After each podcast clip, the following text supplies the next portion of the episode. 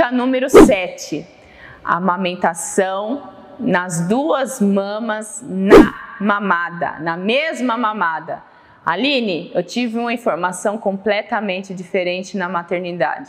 Eu sei, meu bem. Como foi na maternidade? Amamenta no seio direito, vai até o final, ali a mãe já pira qual é o final. Depois de entre 30 a 40 minutos, como se o seu bebê fosse um robô, que você consegue programar entre 30 e 40 minutos. Gente, sério, eu tô falando isso, eu quero saber se você se identifica. Falaram isso para você na maternidade? Deixe nos comentários. Então, de 30 a 40 minutos. Depois de 3 horas, você vai ofertar o seio esquerdo. Para para pensar. O que é a mãe do primeiro mês? A mãe do primeiro mês, principalmente, é a mãe que visa produzir leite e engordar o bebê. Se nas dicas anteriores eu já falei que o que faz ter o aumento da produção do leite é o contato dos lábios do bebê sugando o seio materno, esse estímulo que manda a mensagem, se você amamenta no seio direito, depois de três horas você amamenta no seio esquerdo, Quantas horas você vai levar para posicionar o bebê no seio direito novamente? Hum? Seis horas. Então, ó, amamentei três horas, vim para esse. Mais três horas, seis, vim para esse. Se o que faz ter o aumento e manter a produção do leite é o contato, o que você acha de seis horas sem o contato do bebê com o seio? Hum? Péssimo. Sua produção, ó, vai diminuir.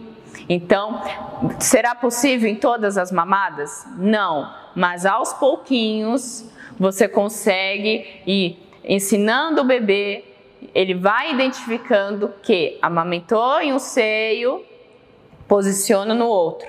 Pode ser que ele não mame o mesmo tempo, mas se tiver o contato, três sugadinhas, enfim, tem diversos benefícios que depois eu te conto. Dica 8: não fazer uso de bicos artificiais.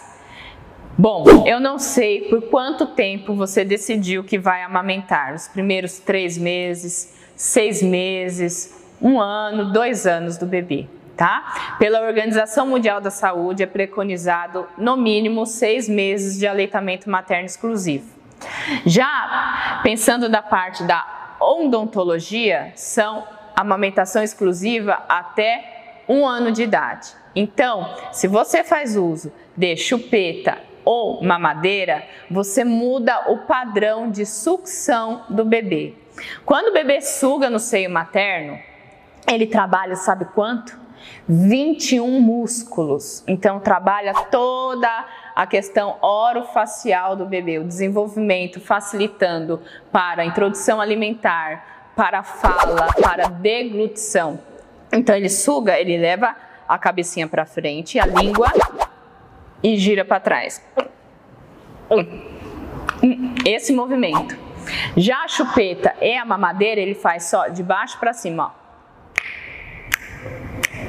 Quatro músculos são trabalhados, dois inferiores e dois superiores.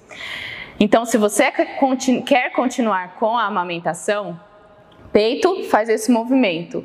E a chupeta de cima para baixo, quando você colocar a chupeta na boca do bebê, se ele for fazer boca de peito, ele vai derrubar a chupeta, não é mesmo?